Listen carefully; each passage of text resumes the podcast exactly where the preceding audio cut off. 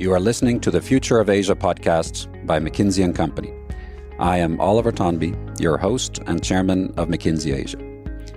In this series, we feature leaders from across the region to discuss the forces, the opportunities, and the challenges that are shaping the future of Asia. Welcome, welcome everyone to the Future of Asia podcast series. Today we have an exciting topic and an exciting guest. We are talking about Asia's business news agenda in the year ahead. And we have two media guests joining us today. We have Kevin Krolicki. He is the Asia regional editor for Reuters. We also have Ravi Velloor, who is the associate editor for the Straits Times based out of Singapore. Welcome, gentlemen. Listen, I want to start in 2020 before we look into 2021. And if you look back, what is the one thing that kind of surprised you the most in 2020? Kevin. Okay. Uh, do I have to pick one thing? I have a few. I, so Go I, for it. One thing certainly stood out for me, and, and you know this is an observation of our business, of the news business, but I think it applies to other companies as well traditionally the way we operated were in was in newsrooms. Uh, I had a belief, certainly maybe a professional bias, that the most productive newsroom would be one where people were proximate, where uh, the brainstorming was happening in real time. It was a real surprise to me how quickly we were able to become networked, to become a virtual newsroom, how productive that was, and in many ways, how much better that was than the model interrupted. And I think this has caused us to look at uh, as we come out of this, how we staff, where we staff, what a footprint needs to look like. I think that must be true for many businesses. I know, uh, in fact, many businesses are having that discussion. I think that was one. You know, beyond that, a huge surprise was what happened to asset prices over the course of of the year. I think at the beginning of the year, at the beginning of the pandemic, if you had uh, that would have been a pretty bold call, and yet here we are. And for me, the I guess the other surprise I would mention is for a global pandemic for that first came to light in China, the speed with which and the degree to which China bounced back was a big surprise as well. Ravi, your biggest surprise 2020? Oliver, I'm a person who used to travel twice a month uh, out of Singapore, someplace in Asia, either for a conference uh, or to moderate or to speak. But all of uh, 2020, I have not sat in an airplane I had travel planned for the 24th of January, but new rules came into the company saying that only the most essential travel was permitted. And I had to cancel that trip. And since then, I've been grounded, so to speak. But, you know, the most surprising thing is uh, I used to think that that's going to be terribly vexing for me because I'm restless. I need to go out, meet people, be with people. And, uh, but how quickly I have adjusted. You know, the first three months were really bad, but after that, I sort of got used to it. And today I'm getting into conferences around the world where I would have to travel before. You know, whether it's happening in Hawaii or in, uh, uh, you know, in London uh, or in New Delhi, I'm, I'm in those conversations and I'm sitting right here in Singapore and getting it done. So that to me on a professional level has been uh, something really remarkable the fact that I could uh, adapt to it, uh, that it's worked out well for me. Uh, I think my productivity has uh, gone up tremendously. And that's it. And on a, on a business level, uh, I, I second uh, what Kevin just said. It's just amazing how much, how well the newsroom is adapted to the new environment. We do a mix, but in the first six months, everybody wanted to come back to the office as quickly as possible. Today, we have difficulty persuading people to come back. I mean, they're finding ways to stall and saying, hey, can I not stay at home and get my work done from there? So, uh, you know, that's been a big change. Thank you. Thank you, both of you. And now we're going to, we're going to switch into 2021 and we're going to come back to some of the things that you mentioned in 2020 are, are some of those here to stay also for you personally, but 2021 year of the ox in uh, mythology the ox is known for its diligence, its strength, determination. These are characteristics that we're going to need, I think, in spades as we look to the year ahead. Uh, we're looking at a continued pandemic. We're looking at climate change and sustainability and all its uh, effects. We're looking at continued geopolitical tensions. We're looking at an ongoing technology revolution. All of these things are happening at the same time. So indeed, 2021 is a year where we're going to need that strength and determination more than ever. But as you look ahead, what are some of the big things you're looking to in 2021? Kevin, why don't we start with you? Sure. Well, if I could just mention, maybe I'll start with events, which are more concrete than ideas. I think for us, you know, there are two big events on the agenda in Asia this year that we're covering closely and, and, and watching closely, really as, as bellwethers for how the world is changing and what the immediate sort of, if not post pandemic, then mid pandemic climate looks like. And, and one of those, of course, is the, the Tokyo Olympics. It's still an open question about whether it proceeds uh, and how it proceeds. The Olympic Committee is determined to, to press ahead with the event, as are the Japan organizers. You know, this really would have been sort of peak Olympics in some ways. You know, there were $3 billion in corporate sponsorship, a, a record lined up for this event. It was, although it was an Olympics that sold itself in part on its green credentials and a relatively compact footprint, it was going to be a big games and a big game for a big event for corporate sponsors as well. That's all changed.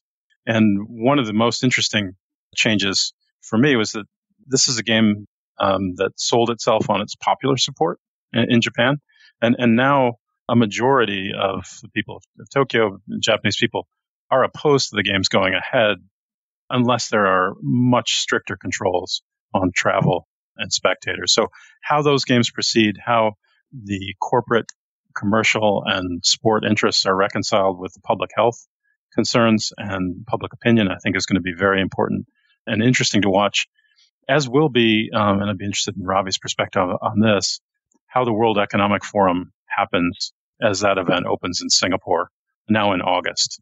Would have been in May and now delayed to August. So yeah, I think those are the those are two interesting events we want to watch. And again, really interested to hear Ravi's thoughts on on the latter of those, especially. Ravi, what is the WEF going to be like in August in, in Singapore? Well, Oliver, let's hope that it does take place to begin with. Because as you know, uh, we just postponed it uh, by a couple of months uh, because we're not too sure that we could handle such a big event uh, safely enough. And I think there is some bilateral talks uh, between the WEF and the Singapore government, and that's when they decided to move it. I, for one, would be spending a lot of time watching geopolitics in the region, geopolitical tension that's on three axes. Uh, the first is US China, that's the big picture. There's also the US, I mean, uh, uh, China and Southeast Asia, especially Vietnam, Philippines, and Indonesia, and China and India. Uh, all three of them are uh, issues that need very careful watching uh, because a lot could go wrong, particularly on the China India border. that could upset much of Asia. And in attendance uh, with this geopolitical tension is the reordering of supply chains that's going to take place uh, through the year. It's started to happen for the last two years. It's accelerated in 2020. And let's see where that goes this year. I think we're going to see some significant changes.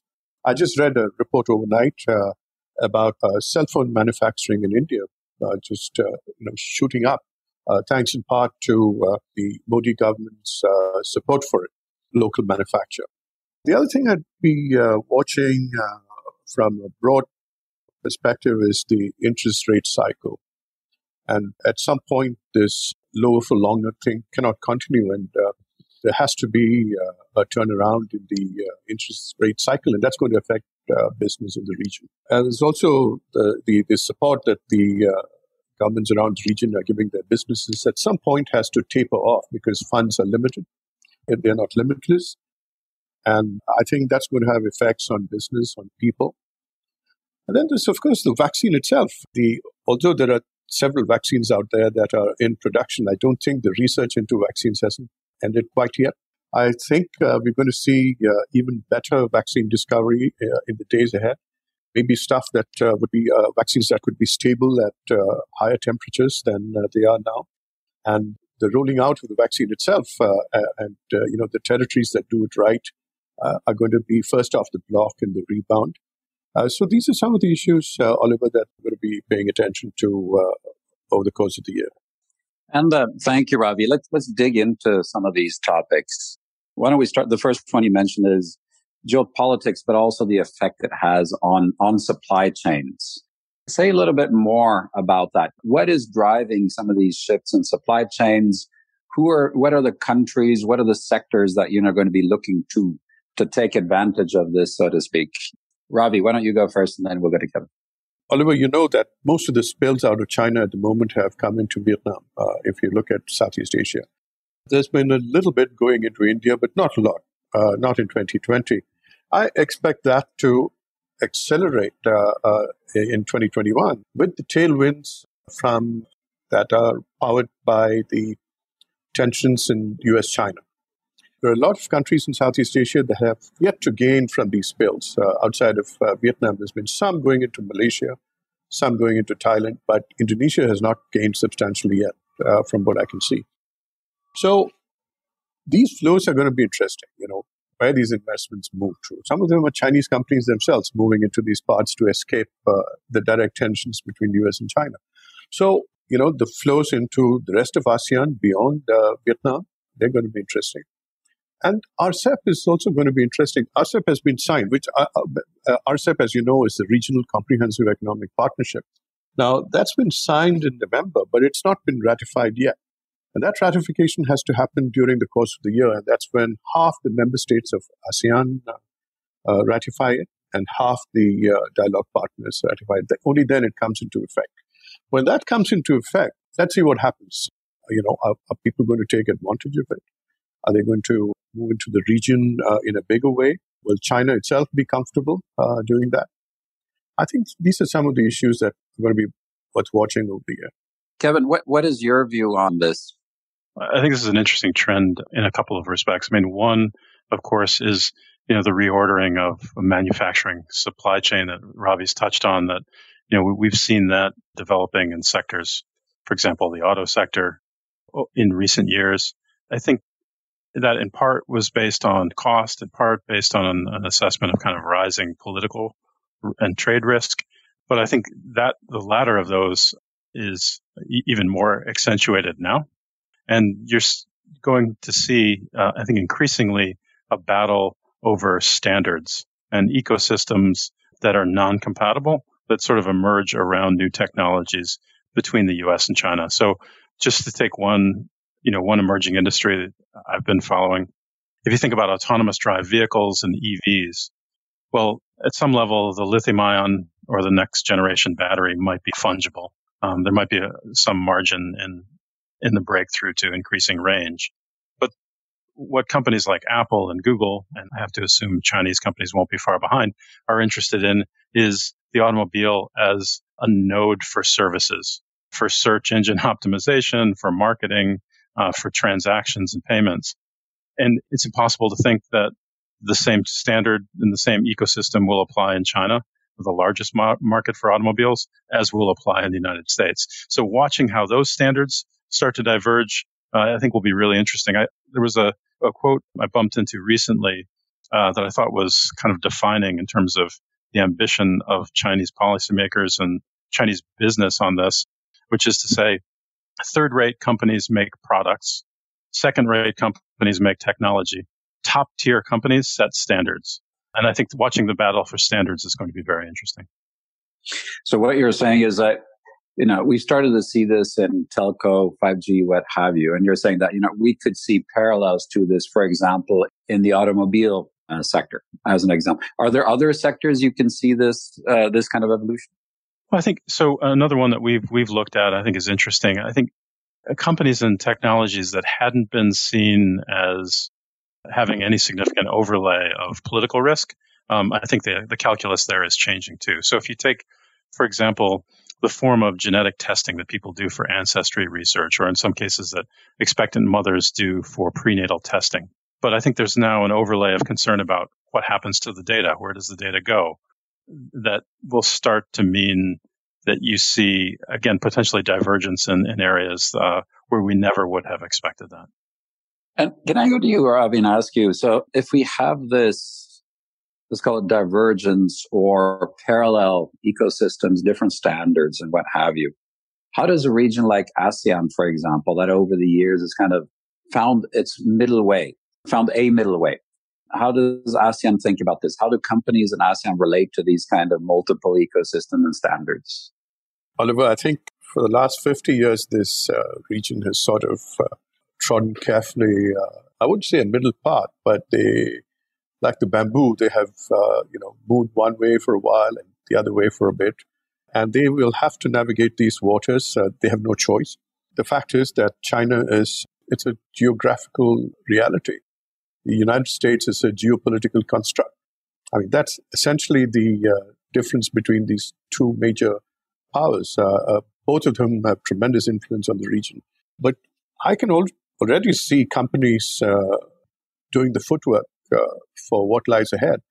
I, I'm not sure I want to name this particular company. It's a, it's a giant financial services company. They have setting up two clouds, a Chinese cloud and a, a US cloud. Not knowing where things could go, but they are in both both spaces. So Singapore, for instance, you know, it's uh, it's always believed in an open architecture for the region, whether strategically or business-wise. And you see the number of Chinese companies that are moving to Singapore to uh, set up their uh, global headquarters here or international headquarters uh, in, in this island. So uh, the trick is uh, not to get caught too much and to make it plain to both that we do not wish to be either in your camp or the other camp. We just want to be in our own camp. And it is for the two of, two of you to make the adjustments uh, for us all to, to coexist.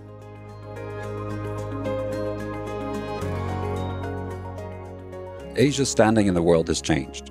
And it's clear that where the focus once was on how quickly the region would rise, the reality is now all about how Asia will lead. Keep listening to the Future of Asia podcast. Ravi, if I could just return to what you said there, which I think is really interesting. You know, potentially then, if a company here needs to, or companies elsewhere, even beyond uh, Southeast Asia, have to operate in two clouds and two skies, as it were, that's an additional cost of business that you know probably we wouldn't have anticipated a few years ago. Absolutely, it will drive up costs, but there's no choice. You know, you just have to be prepared. Yeah. Kevin, can I ask you? I, I believe you were based in Tokyo for quite a number of years. We haven't spoken about Japan. How does Japan and Japanese companies think about this new world, if I'm allowed to call it that? Well, I think so. To start with, uh, sort of the political response, and I think the ruling party, the LDP's view of the security risks, it's clear that they are concerned about a longer term trend of U.S. disengagement from the region and are looking for ways to be autonomous. So I think it starts there. Again, I think many Japanese companies face the sort of dilemma that Ravi's described. Companies like, again, to stay with the auto sector, Toyota, for them, China is an indispensable market now, both for sourcing and for sales, as is the United States. So I think navigating this is, is going to be a particular challenge. I think clearly the politics, public sympathy is more aligned even now with the US, but the economic reality for major companies uh, is a different story. Got it. Gentlemen, if it's okay, let's shift topics. Uh, we've already started, you've already started talking a little bit about there's an ongoing technology revolution that we see happening worldwide. We see it happening in Asia. What are some of the most interesting things that you see with regards to the ongoing technology revolution, the digital and analytics transformations that we see transforming not only companies, but countries? What are some of the most interesting things you're picking uh, up around the region? Can we have a go at that, uh, Oliver? The last time we spoke, uh, I think we discussed uh, the Middle East being part of uh, Asia, really. It's West Asia, as I call it. And, you know, if you look at uh, how countries react as nations.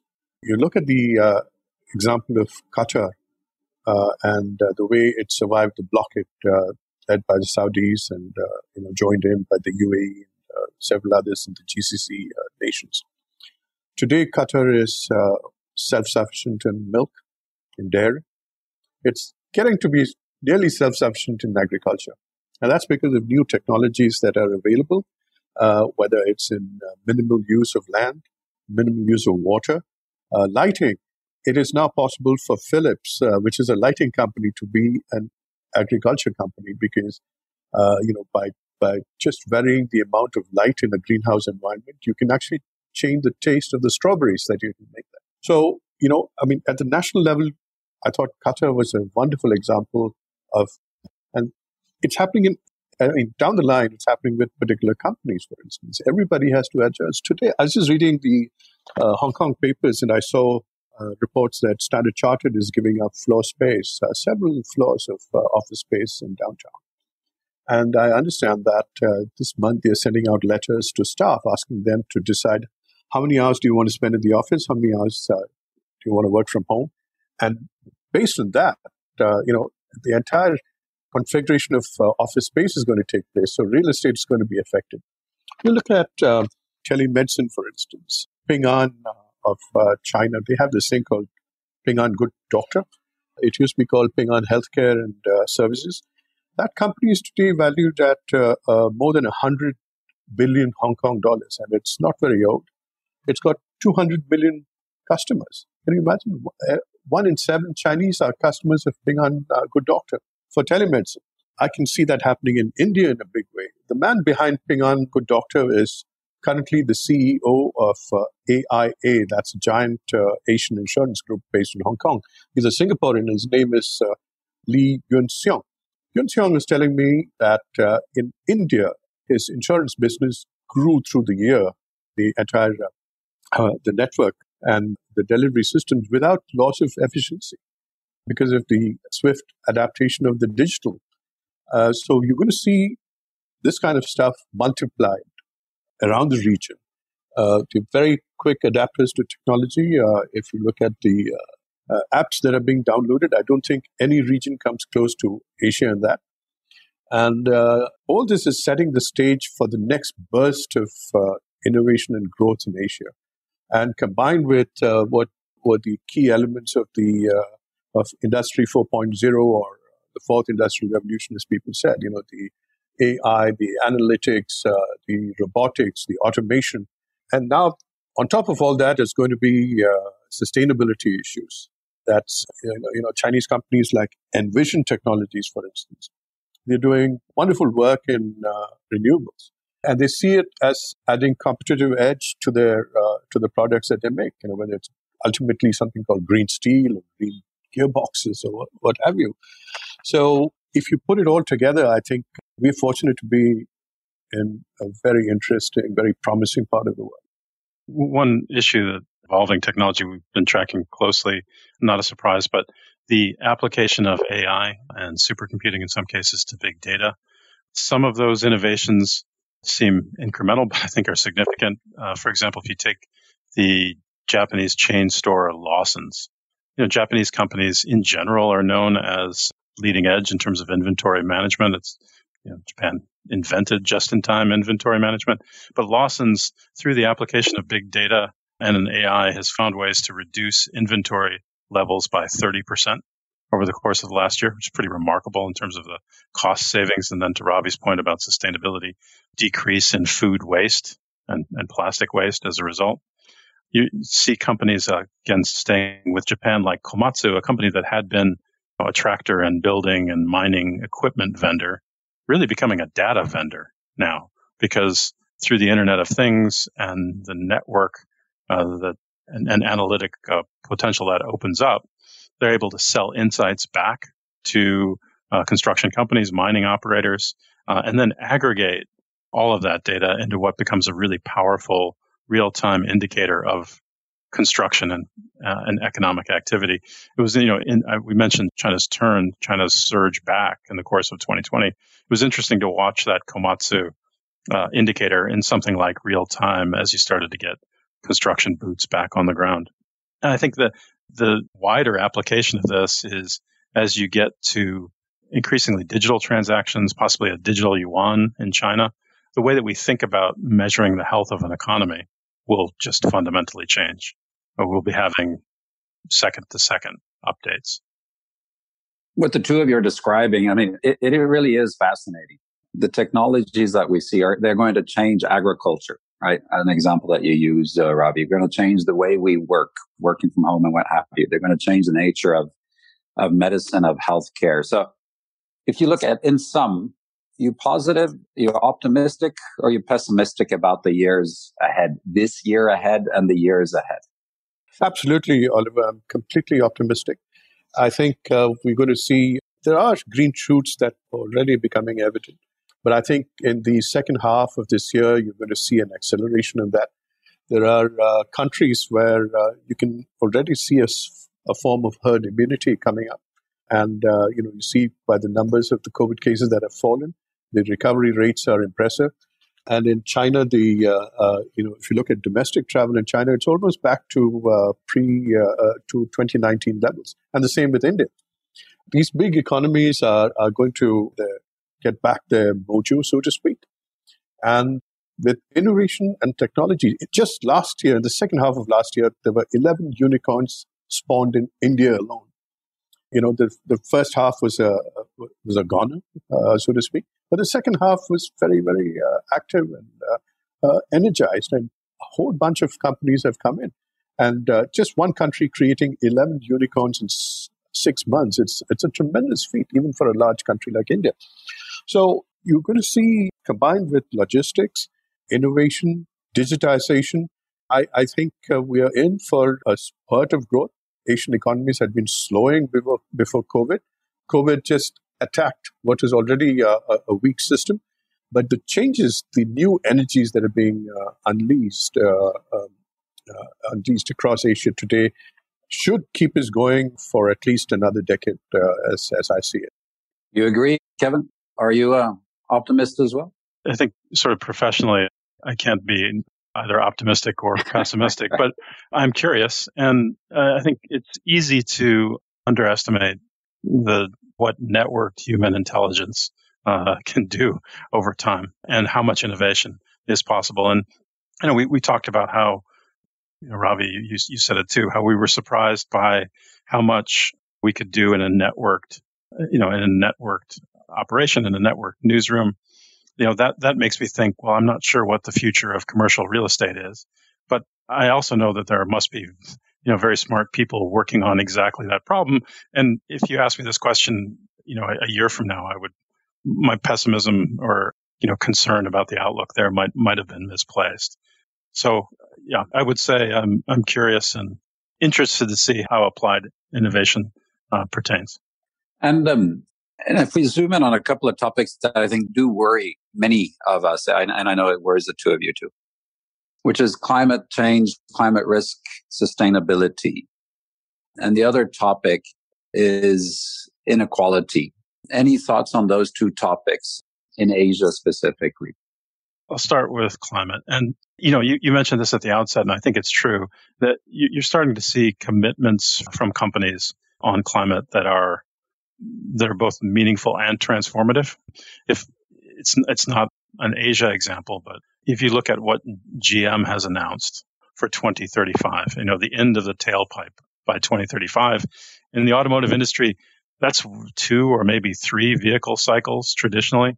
And for a company like GM, which, you know, just less than two years ago had been siding with the Trump administration against tougher environmental standards to say, you know, we'll be done with internal combustion by 2035 is a really remarkable uh, turnaround and I think very significant. There are other examples you can you can point to there.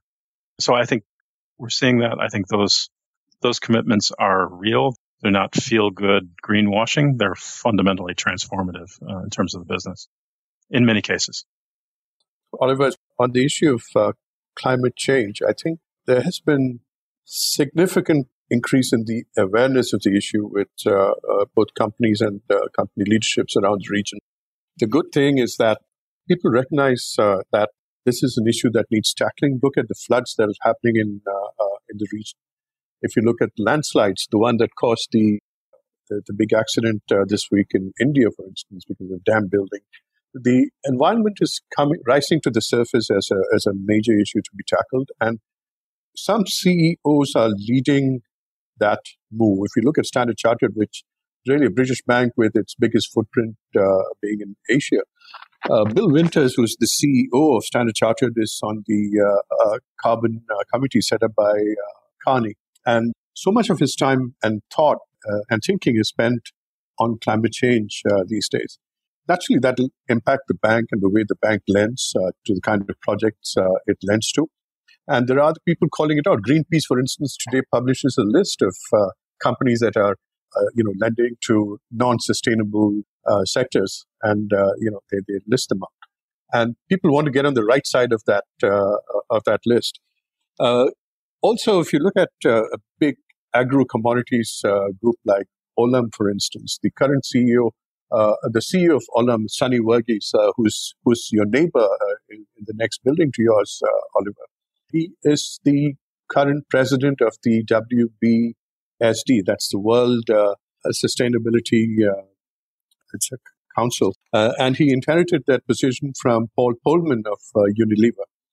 So you see the level of, of people who, who are committed to it. You talk to Sunny Verghese and he tells you he doesn't want to see Olam as the biggest agro commodities uh, business in the world.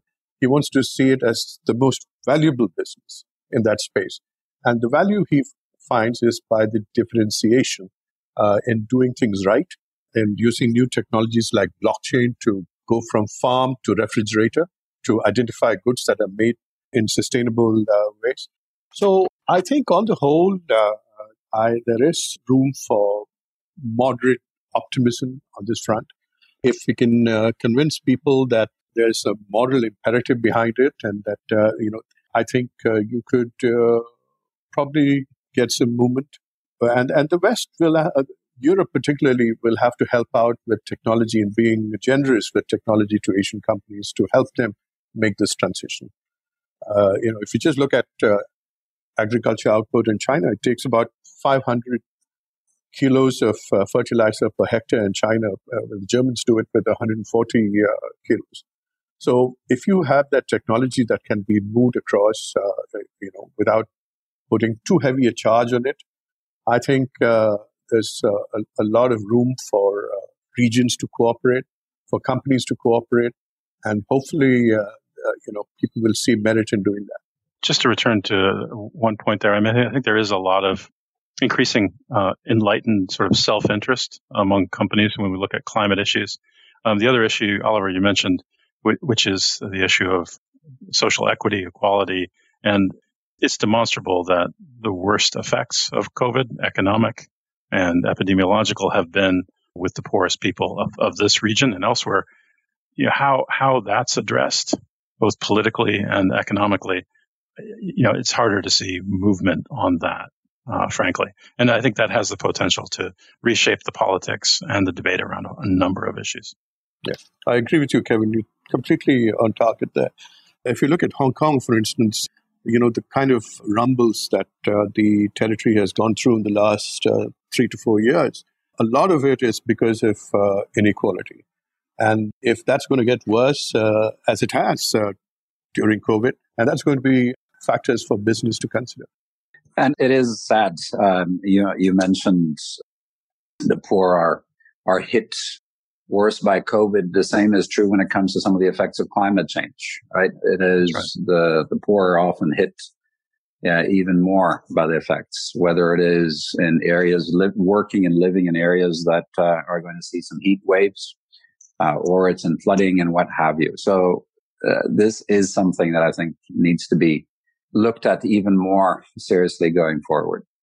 Listen, I think we are approaching the end of uh, of the session. What I would love to ask each of you to uh, round us out, so to speak, is if you put yourselves in the shoes of some of the senior executives around the region of uh, of respective companies, what is that one piece of advice you would have for them as you look into 2021?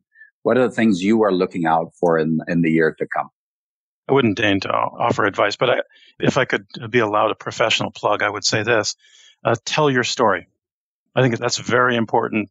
Of, of course, I would say that. It's my job to help you tell your story and to examine it critically. But I think as technology evolves, as the operating environment changes, it's, it's imperative for, for businesses to be out there, to be telling their story. And, you know, Ravi and I will, are, are here to take your calls. That's brilliant. I, I, completely agree. It's just that uh, I can't help adding a bit of advice to uh, company CEOs. while I completely agree with what Kevin said, uh, it is, uh, and that piece of advice would be to monitor and look after the mental health of your employees.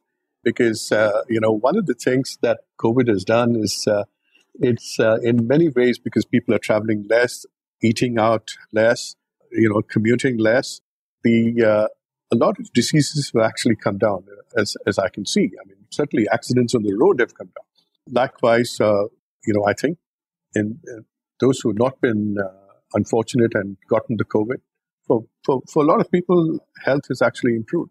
But mental health, I'm not too sure about that. Uh, whether it's cabin fever or uh, uh, children growing up without uh, peers to fight with and laugh and play with, and you know who were likely to have adjustment problems later. Colleagues who are just holed up at home in cramped spaces where the you know the office used to be a relief, especially in a place like Hong Kong, for instance, when you you really live in a shoebox, but you come into uh, out in the open and have more space, uh, uh, you know, around the office areas. So I think um, there, there is going to be an epidemic of mental health in this region coming up, and COVID may have accelerated some of it. And I think a good CEO would keep a very good close eye on that uh, for his colleagues. I want to use this podcast to give a big shout out to uh, company uh, leaders who I admire tremendously. One is Patrick uh, Gelsinger of VMware. He's uh, going to be the new CEO of uh, Intel in a bit. Patrick gives away half his income, annual income, to good causes. A lot of the money goes to uh, Africa, where hundreds of children are educated on Patrick's money. He sees it as a moral necessity. He sees it as part of his uh, religion. And I mean, it's emblematic of corporate leaders who not only want to do good by their families and by their nations, but for larger humanity. Another person I admire in this uh, context is uh, Francois uh, Locoh-Donou of uh, F5 Networks. It's a Seattle based uh, uh, software company. Francois is of uh, Togolese French origin. He's an American citizen now. And some years ago, he opened the first cashew processing factory in Togo in West Africa. And uh, his intention was to give employment to 80 uh, women. Today, he has two of those plants operating in Togo, and they employ 800 women. These are women who have tried to go into countries like Benin, looking for jobs as you know helpers. But thanks to Francois, there 800 women are gainfully employed, and that's lifted entire villages in that country. So, alongside uh, sustainability issues. And it's, it's wonderful to see these corporate leaders bringing their uh, individual contributions to humanity. Very sound advice, uh, Ravi. Listen, let me just end by saying a huge thank you to uh, Kevin Krolicki and Ravi Velloor. I think this has been a, a fascinating discussion. I wish we had much more time because I think there is at least a dozen topics here. We could spend another 15, 20 minutes on each of those topics, uh, but we will save that for the future. So thank you, Kevin. Thank you, Ravi. Yep. And uh, have a great day, everyone. You have been listening to the Future of Asia podcast by McKinsey and Company. To learn more about McKinsey, our people, our latest thinking, visit us at mckinsey.com slash future of Asia or find us on LinkedIn, Twitter, and Facebook.